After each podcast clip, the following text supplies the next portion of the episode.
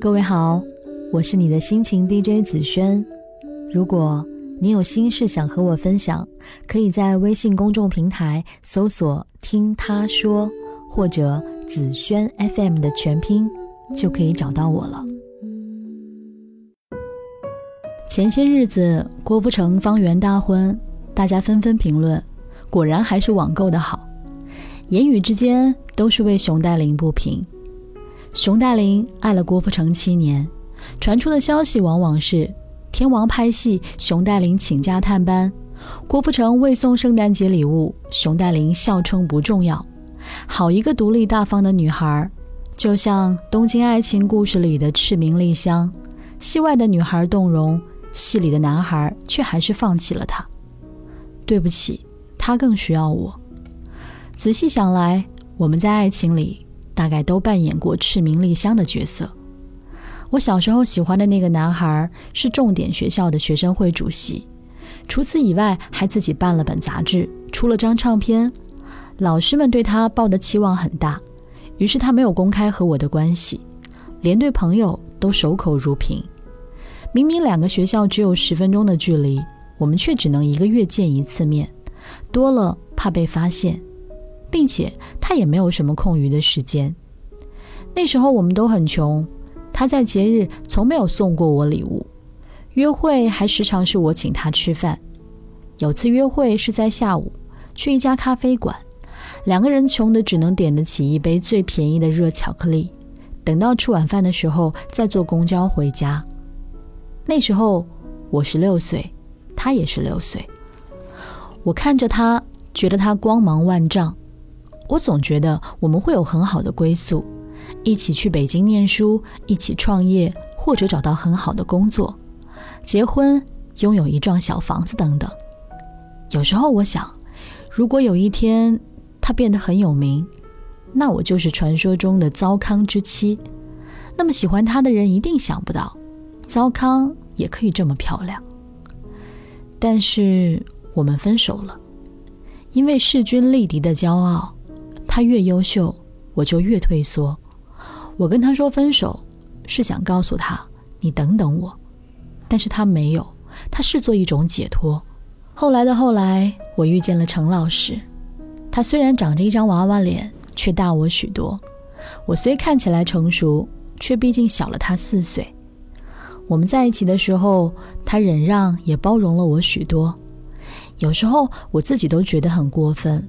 但他总是笑着说：“好啦，没关系。”他之前谈过一个女友，和他一样大，听他说是个很任性的姑娘，会当着许多人说他，会要他给自己买很多东西，一周要见两次，每次见面之后要去面包店买够，直到下一次见面的面包。于是程老师遇见我，觉得我温柔可爱，不提要求。然而事实上，我并没有那么好。我有很多稀奇古怪的毛病，比如晚饭要吃两顿，新上映的电影不肯等资源，每一部都要去影院看。有次在天津，我想去吃一家麻辣烫，忽然又想起前面还有一家上海米线，便和陈老师说：“我们先去吃麻辣烫，再到前面吃米线。”其实中间的路还蛮远的，天气又冷，我的要求也的确有些奇葩。但是程老师毫不犹豫就同意了，问我还想吃什么都可以去吃。结果因为冷热交替，程老师得了感冒，也没有说我，相反是怪自己体质不好。再比如，就算我很穷，也要去影院看电影，哪怕这电影网上早有资源了，也不肯将就。程老师没那么喜欢电影，大多是从网上找资源看，但他从没有说过我浪费。相反呢，是对我这部分额外的支出照单全收，还会从豆瓣查最近上映的电影，约我一起去看。我想，在程老师的心里，我看起来毫无缺点，完全是因为他心里也会想，他比我小了四岁啊。于是我那些奇怪的、蛮不讲理的要求，也显得正常又可爱。他心甘情愿包容我，未必是我没有缺点，而是在他的认知中。我的年纪有这些缺点都是可以接受的。我想这大概就是为什么郭富城对熊黛林鲜有夸奖，却接受方圆的种种负面新闻，还迅速迎娶了他的原因吧。后来我听说前男友有了新女友，比他小两岁，很娇嗔的一个女孩，把他们之间的事情弄得人尽皆知，还跑到他学校的缘分墙上表白，声明给所有喜欢他的女孩，自己是他的女朋友。想起以前的我们，走路要隔上三米，生怕被熟人看见，发现我们的关系，不禁想笑。果然是小女孩容易得到爱情。说到这儿，又想起我的室友二瑶，她在欧洲旅行的时候认识了一个男孩，是北京人，在重庆上学。他们相约回北京后在一起，真的在一起后，男孩因为上学频繁往返于北京和重庆，总找不到时间见面。后来连微信聊天，男孩都觉得累赘。旁人看得很清楚，明明就是不爱了，二瑶却不断的给他找理由。他在忙建模比赛，他在实习，他忙着和家人爬山，他忙着和朋友踢球，他就是没有时间见二瑶。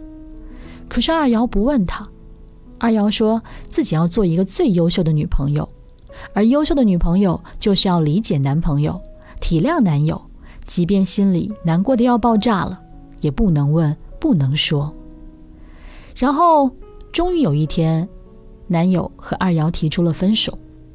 二瑶带了一提啤酒回来，喝得酩酊大醉后，趴在床上痛哭，声音震天响。他还要我怎么做啊？我已经很努力的在做一个好女朋友了呀。我不知道怎么安慰他，该怎么告诉他，在爱情里面，好是一个贬义词。过了不到半年，男孩交了新的女友，还带着新女友去了摩洛哥，给他拍了很多好看的照片。二幺看见了，又很想哭。他说：“男孩从来没有给他拍过照，总是推脱说自己不会。喜欢一个人的话，就什么都会啊。往往我们因为太坚强、太懂事，被放弃之后，都决绝地说再也不要这么坚强。可当遇见另一个人的时候，还是会选择当个懂事又独立的姑娘，不肯撒娇，不敢任性，直到失去。”看着他包容别的女孩的任性，何必这么傻呢？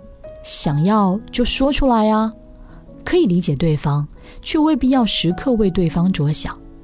爱情里自私又任性的人，往往能够得到更多爱。就像是故事的最后，总是不懂事的女孩得到了爱情，而懂事的姑娘总是隐隐绰绰，形单影只。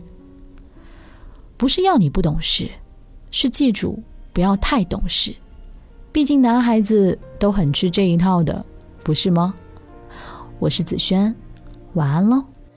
他一个人，他有很多个梦，他迷上旅行，用风景盖住痛。他离开了朋友，